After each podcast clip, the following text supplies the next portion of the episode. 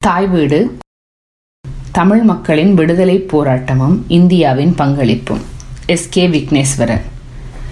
இந்த இதழில் ஈழத்தமிழர் தேசிய விடுதலைப் போராட்டத்தில் இந்திய அரசின் அணுகுமுறை தொடர்பாக இந்த பதிவை எழுதத் தொடங்கும் போது தனது ஐந்து அம்ச கோரிக்கைகளை இந்திய அரசிடம் முன்வைத்து சாகும் வரை உண்ணாவிரதத்தை ஆரம்பித்து உயிரை இணைத்த தியாகி திலீபனது முப்பத்தி மூன்றாவது ஆண்டு நினைவு நாட்கள் அனுட்டிக்கப்பட்டு கொண்டிருப்பது ஒரு தற்செயலான பொருத்தப்பாடாக அமைந்திருக்கிறது.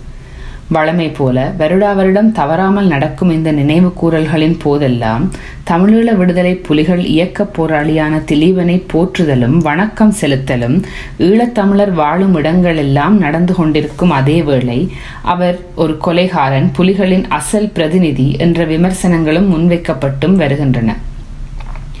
இலங்கையில் இம்முறை திலீபன் தடை செய்யப்பட்ட ஒரு பயங்கரவாத அமைப்பின் உறுப்பினர் என்பதால் இந்த நினைவு கூறல்கள் செய்யப்பட முடியாது என்று நீதிமன்றத்தால் தடை செய்யப்பட்டுள்ளது. நினைவு கூறல் செய்வதும் அது செய்யப்படுவதை எதிர்ப்பதும் நாட்டின் அரசியல் முரண்பாடுகளுடன் நேரடியாக சம்பந்தப்பட்ட விடயங்கள் என்பதையோ அது தீர்க்கப்படும் வரை இந்த இருவகையான கருத்துக்களை கொண்டிருக்கும் தரப்புகளும் அதற்கான நியாயங்களுடன் இருக்கவே செய்யும் என்பதையோ புரிந்து கொள்ளாமல் அவற்றின் மீது எதிர்வினை ஆற்றுவதில் அர்த்தமில்லை. அது பற்றி இந்த இடத்தில் இப்போது பேசுவதும் பொருத்தமற்றது என்பதால் ஒரு குறிப்பை மட்டும் கூறிவிட்டு நாம் எழுத வேண்டிய விடயத்துக்குள் நுழையலாம் என்று நினைக்கிறேன். ஒருவர் ஒரு தனிநபராகவோ ஒரு அமைப்பின் பிரதிநிதியாகவோ என்ன செய்தார் என்பதை விட என்ன நோக்கத்துக்காக அந்த நபரோ அமைப்போ இயங்கியது அல்லது இயங்க முயன்றது என்ற அடிப்படையில் இருந்தே அது சார்ந்த விடயங்களை அணுக வேண்டும் என்று நினைக்கிறேன். நோக்கம் சரியாக இருந்து அதை அடைவதற்கு தவறான வழிகள் பயன்படுத்தப்பட்டால் அது குறித்து ஆராய அவ்வாறு பயன்படுத்தப்பட்ட வழிகள் குறித்து நமது கவனம் குவிய வேண்டும். தவறான வழிகள் பின்பற்றப்படும் போது அதில் பயணிக்கும் நபர்களையும் தவறாகவே அது வழிகாட்டுகிறது. எனவே வழியை சந்தேகிக்கும் வரை அது குறித்து ஆராயும் வரை அவர்களால் நோக்கத்தை அடைய முடியாது. அவர்கள் அடைய விரும்பிய நோக்கத்துக்கு எதுவும் ஆவதில்லை. அது அப்படியே இருக்கும். ஆனால் அதை அடைய முயல்பவர்கள் தோல்வி அடைகிறார்கள். அதேவேளை நோக்கமே தவறாக இருந்தால் அது குறித்து ஆராய எமது கவனம் நோக்கம் பற்றிய பகுப்பாய்வாக அமைய வேண்டும். இப்போது நோக்கம் பற்றிய கேள்விகளும் எழுப்பப்படுகின்றன. பல்வேறு இழப்புகளை எதிர்கொண்டு போராடிய எமது மக்கள் மத்தியில் நோக்கமும் வழியும் குறித்த சந்தேகங்களும் கேள்விகளும் இவ்வளவு காலத்தின் பின்னரேனும் எழுந்திருப்பது வரவேற்கத்தக்கதே.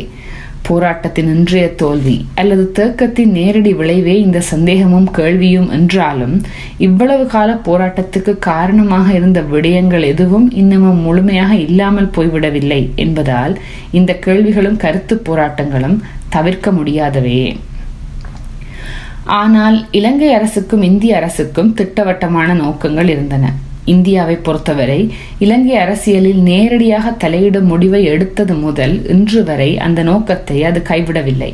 தலையீட்டுக்கான வழிகளைத்தான் அடிக்கடி மாற்றிக்கொண்டிருந்தது உண்மையில் இந்திய அரசை நோக்கி திலீபன் வைத்த ஐந்து கோரிக்கைகள் ஒன்றும் பெரிய கோரிக்கைகளே அல்ல.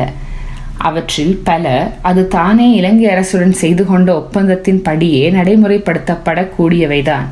ஆனாலும் இந்திய அரசை தமிழ் மக்கள் வெறுக்க வேண்டும் என்பதற்காக முன்வைக்கப்பட்ட கோரிக்கைகளாகத்தான் அவற்றை இந்தியா விளங்கிக் கொள்கிறது என்று தீக்ஷித் கூறியதாக அடேல் பாலசிங்கம் தனது நூலில் எழுதியிருந்தார்.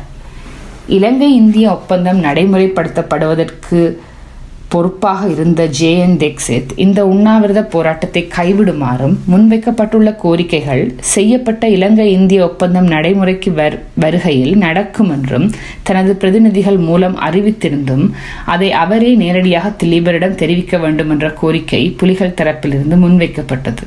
ஆனால் அது நடக்கவில்லை.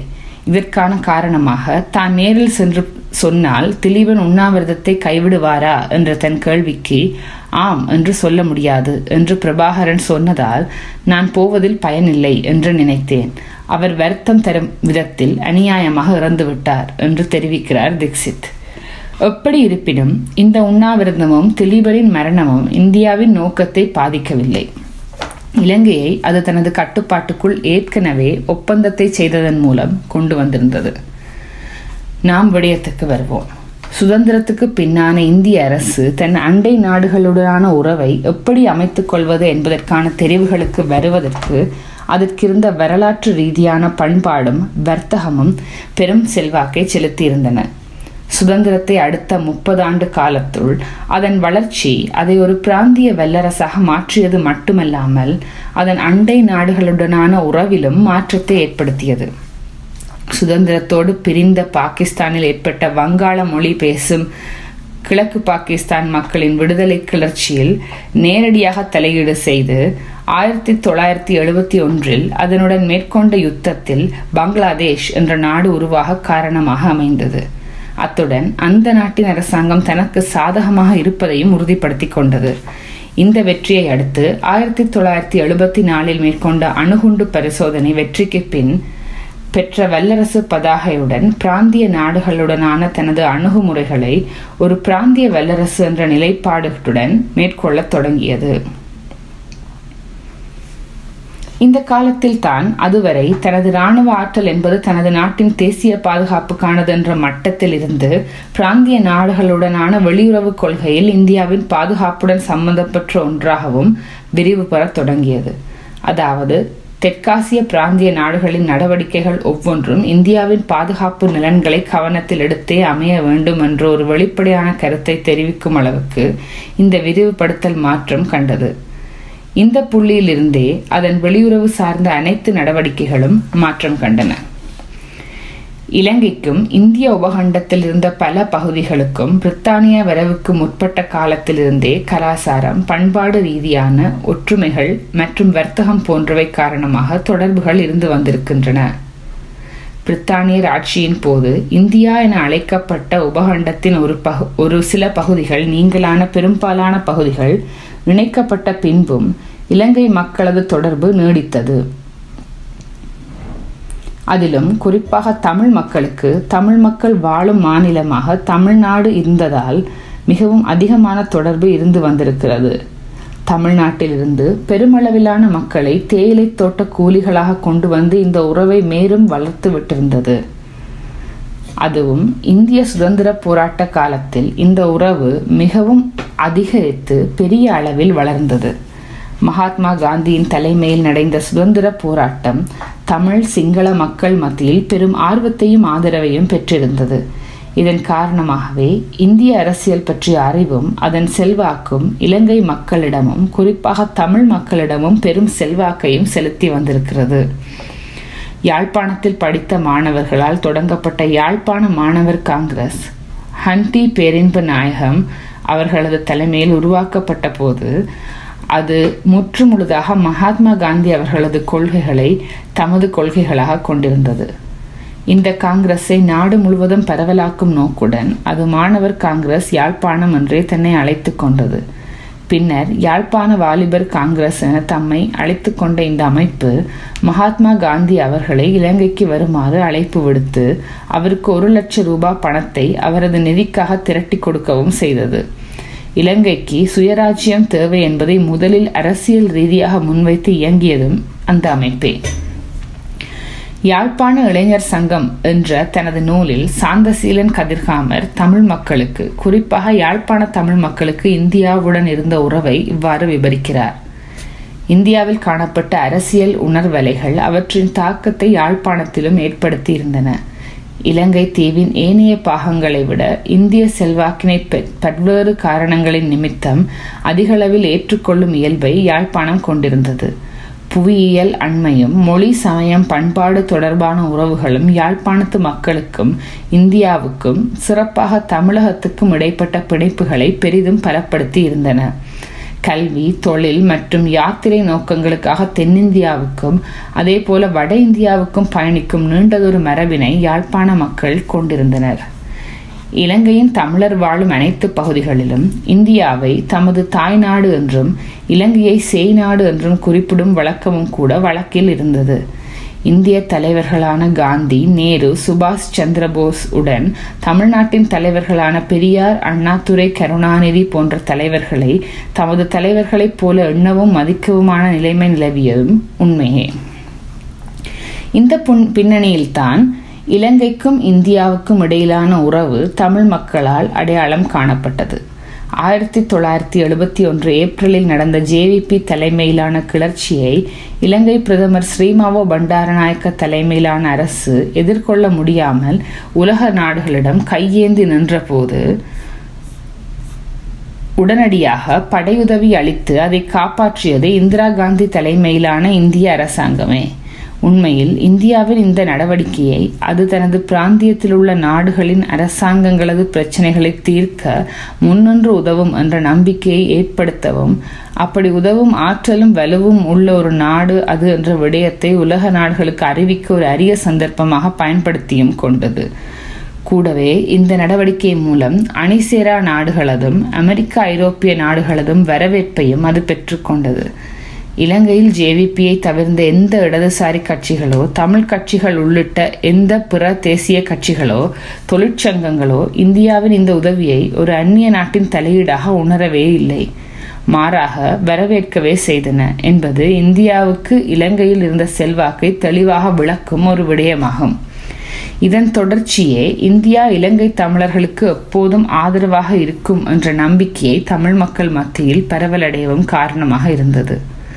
தமிழர் விடுதலை கூட்டணி அரசியல் கூட்டங்களில் மரம் பழுத்தால் வவ்வால் வரும் என்ற பிரசித்தமான கடையாடலின் பின்னணியும் இதுவே. ஆனால் இந்த நிகழ்வுக்கு பின்னான காலம் இந்தியாவின் பிராந்திய மேலாதிக்க மனோபாவம் வளர்ந்த காலமும் ஆகும்.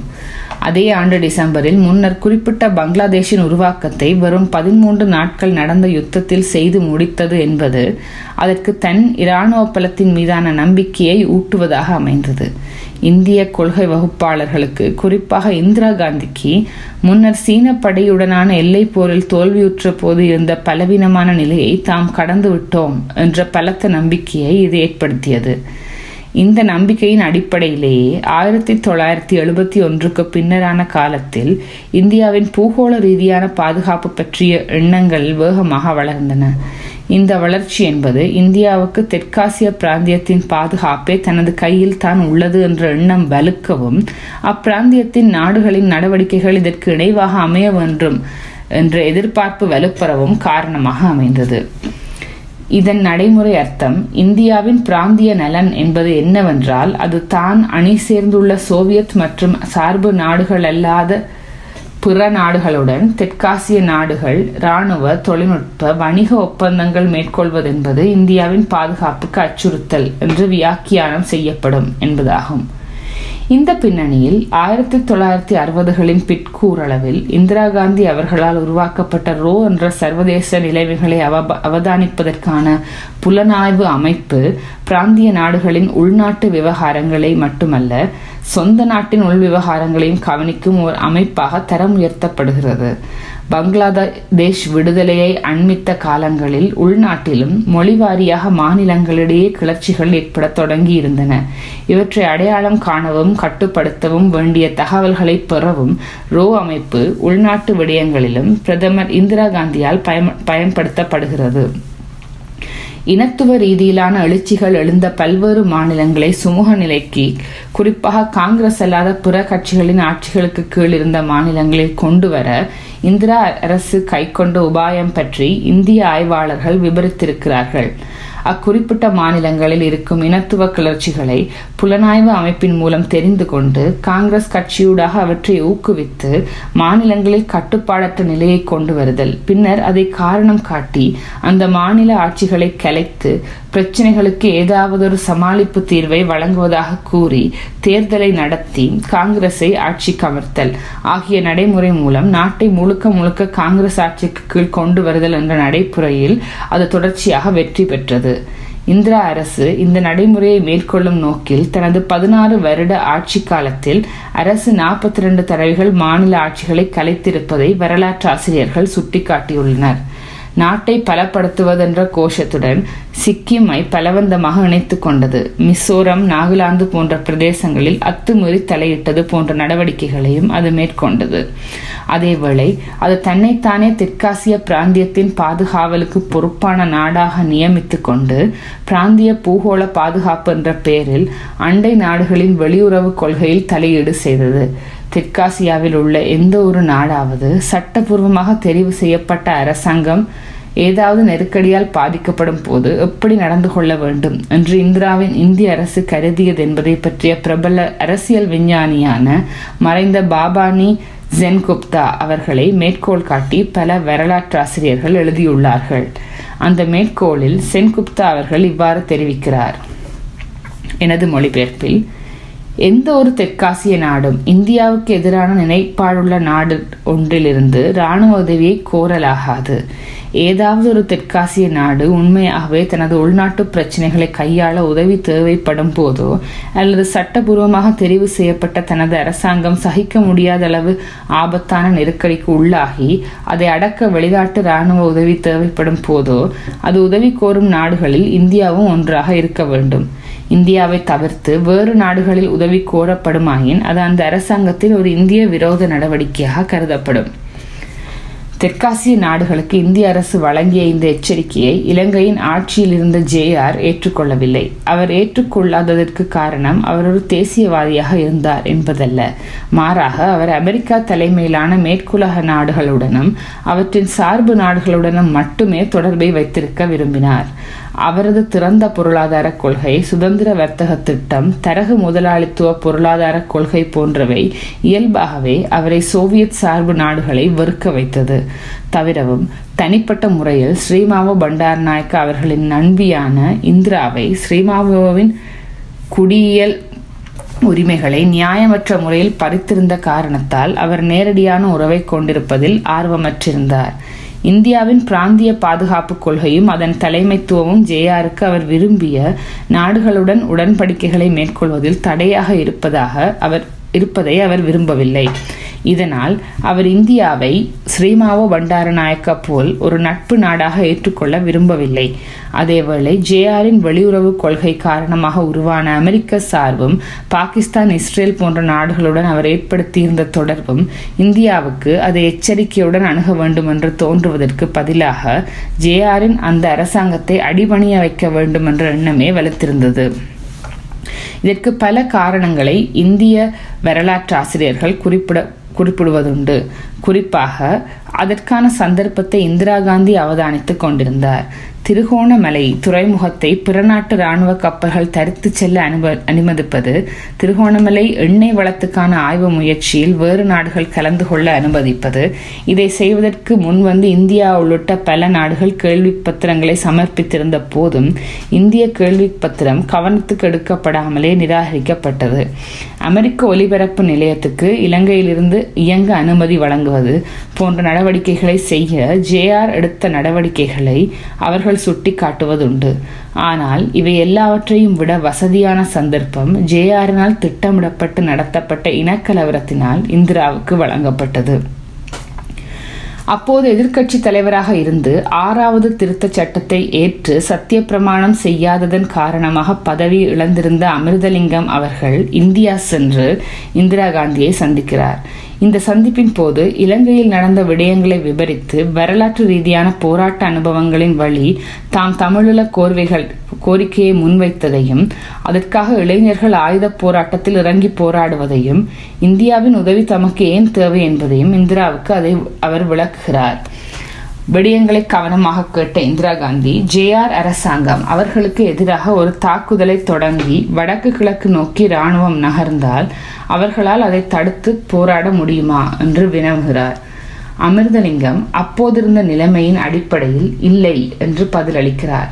இந்த சந்தர்ப்பத்திற்காக அல்லது இந்த பதிலுக்காக காத்திருந்தவர் போல பிரதமர் இந்திரா காந்தி இவ்வாறு பதிலளிக்கிறார். இந்த பதில் உள்நாட்டில் அவர் மாநிலங்களில் கிளர்ச்சியை அடக்க கையாண்ட வழியை இலங்கையிலும் நடைமுறைப்படுத்த முடிவெடுத்து விட்டதை தெளிவுபடுத்தியது. போராடும் இளைஞர்கள் தம்மை பாதுகாத்து கொள்ளவும் தம் பிரதேசத்தை பாதுகாக்கவும் அவர்களுக்கு இராணுவ பயிற்சியும் ஆயுதங்களும் எங்களால் வழங்க முடியும். ஆனால் எந்த காரணம் கொண்டும் இந்தியா நாடு பிரிவதை ஒரு பிரச்சினைக்கு தீர்வாக ஏற்றுக்கொள்ளாது. ஆனால் ஒரே நாட்டுக்குள் பொருத்தமான தீர்வை காண்பதில் இந்தியா உதவும் என அவர் அமிர்தலிங்கத்திடம் தெரிவிக்கிறார். தெரிவித்தது மட்டுமல்ல உடனடியாக தீர்வை நோக்கிய ஒரு முயற்சியாக அரசாங்கத்தின் விசேட பிரதிநிதியாக ஜி. பார்த்தசாரதி அவர்களை இலங்கைக்கு அனுப்பி வைக்கவும் செய்கிறார். ஆக இந்தியாவின் இலங்கை தொடர்பான பிரச்சனையில் போராளிகளின் போராடும் பலத்தை அதிகரிப்பது அதன் மூலம் இலங்கை அரசை ஒரு தீர்வுக்கான பேச்சுவார்த்தைக்கு இழுப்பது அதன் அடிப்படையில் ஒரு தீர்வு உடன்பாட்டுக்கு வருவது என்பது தெளிவாக இருந்தது. இத்தகைய ஒரு பேச்சுவார்த்தை போக்கில் பங்கேற்பதன் மூலம் இந்தியாவின் கவனத்தில் இருந்த இந்திய நலனுக்கு எதிரான இலங்கை அரசின் நடவடிக்கைகளையும் முடிவுக்கு கொண்டு வருவது என்பதும் காங்கிரசின் தெளிவான முடிவாக இருந்தது. ஆனால் அது தெளிவா தெளிவற்று ஆனால் தெளிவற்று இருந்ததெல்லாம் இனப்பிரச்சினைக்காக தீர்வு என்ன என்பதை தான் இது பார்த்தசாரதி அவர்களால் பிரச்சனையை தீர்ப்பதற்காக முன்வைக்கப்பட்ட இணைப்பு சி விவாதத்துக்கு வந்தபோது தெளிவாக தெரிய வந்தது. கிட்டத்தட்ட ஆயிரத்தி தொள்ளாயிரத்தி எண்பத்தி நான்கு அக்டோபரில் இந்திரா காந்தி கொலை செய்யப்படுவதுடன் முடிவுக்கு வந்த இணைப்பு சியும் இந்திய சர்வதேச அரசியலுக்கான அதிகாரிகளுக்கு இடையிலான கருத்து வேறுபாடுகளும் பார்த்தசாரதி ஒரு தமிழாக இருப்பதால் தமிழராக இருப்பதால் அவர் இந்த விடயத்தை தொடர்வதற்கு பதிலாக இன்னொருவர் வர வேண்டும் என்ற கருத்தும் உரையாடலுக்கு வந்ததன் பின் பின்னணியில் அவரது சம்பந்தமும் நின்று போய்விட்டது. ஆனால் தற்காப்பு பயிற்சி என்ற அடிப்படையில் வழங்கப்பட்ட இந்திய இராணுவ பயிற்சி தமிழீழ விடுதலைக்கான பயிற்சியாக முக்கிய இடைத்தரகராக செயற்பட்ட சந்திரஹாசன் ஊடாக பிரச்சாரம் செய்யப்பட்டு பெருமளவிலான இளைஞர்களை வெவ்வேறு இயக்கங்களுக்கு பயிற்சிக்காக அழைத்துச் செல்லப்பட்டனர். இவர்கள் மத்தியில் பங்களாதேஷ் பிரிவினைக்கு இந்தியா ஆதரவளித்ததை விட விடயம் ஆதரவளித்த விடயம் திருப்பி திருப்பி சொல்லப்பட்டு ஈடுத ஈழ விடுதலையும் அவ்வாறு நடக்கும் என்ற கருத்து பரப்பப்பட்டது. ஆனால் இந்திராவிடமோ இந்திய அதிகாரிகளிடமோ இத்தகைய ஒரு நோக்கம் இருக்கவே இல்லை. முக்கியமாக தமிழ்நாட்டுக்கு அருகில் சுதந்திர தமிழ் மக்களை பெரும்பான்மையாக கொண்ட ஒரு தனிநாடு உருவாகுவதை இந்தியா கொஞ்சம் விரும் கொஞ்சமும் விரும்பவும் இல்லை. அது ஏற்கனவே அறுபதுகளில் தனிநாடு கேட்டு தமிழ்நாடு என்ற மாநிலத்துடன் சமாதானமாகிவிட்ட தமிழ்நாட்டின் அரசியலில் தாக்கத்தை ஏற்படுத்துவதுடன் மீண்டும் பிரிவினை கோரிக்கையை வலுப்படுத்தும் என்றே அவர்கள் கருதினார்கள். ஆனால் சந்திரஹாசன் அவர்கள் மூலம் பயிற்சிக்கு போனவர்கள் அனைவருக்கும் பிளாட் டெலோ இஃபிஆர்எல்எஃப் ஈரோஸ் போன்ற எல்லா அமைப்புகளுக்கும் அவர் மூலம் இது தமிழீழத்துக்கான இராணுவ பயிற்சியே என்ற கருத்தை பரவலாக்கி விட்டிருந்தது. இந்த பயிற்சியில் புலிகள் சேர்க்கப்படவில்லை. இந்த இடத்தில் ஒரு சுவாரஸ்யமான தகவலை சூரிய நாராயணனின் இந்தியாவின் இலங்கைக்கான கொள்கை பற்றி ஹஸ்கர் என்ற தனது ஆங்கில நூலில் குறிப்பிடுகிறார். இந்த பயிற்சிகள் முடிந்த பின் அனைவரையும் தமிழீழ தேசிய இராணுவமாக இணைத்து கொண்டு போராட்டத்தை நடத்தவிருப்பதாகவும் அதற்கு தன்னை அரசியல் தலைவராக ஏற்றுக்கொள்ளும் பட்சத்திலேயே புலிகளுக்கு பயிற்சி அளிக்க முடியும் என்றும் சந்திரஹாசன் கூறியதாகவும் அதை பிரபாகரன் சார்பில் பாலசிங்கம் மறுத்ததாகவும் பேராசிரியர் ராஜேந்திரனை மேற்கோள் காட்டி அதன் காரணமாகவே முதலில் அவர்களுக்கான பயிற்சி மறுக்கப்பட்டது என்று அந்த தகவல் கூறுகிறது. பின்னர் வேறு வழிகளில் புலிகளுக்கு இந்த பயிற்சி கிடைப்பதற்கு ஒழுங்கு செய்யப்பட்டது. ஆக இந்திய பயிற்சி என்பதும் தமிழீழ விடுதலைக்கு ஆதரவாக இந்தியா இராணுவ பயிற்சி அளித்தது என்பதும் உண்மையல்ல. இந்திய நலனுக்காக நடந்த நடவடிக்கைகளுக்கு நம்மவர் சூட்டிக்கொண்ட ஒரு பெயர் மட்டும்தான்.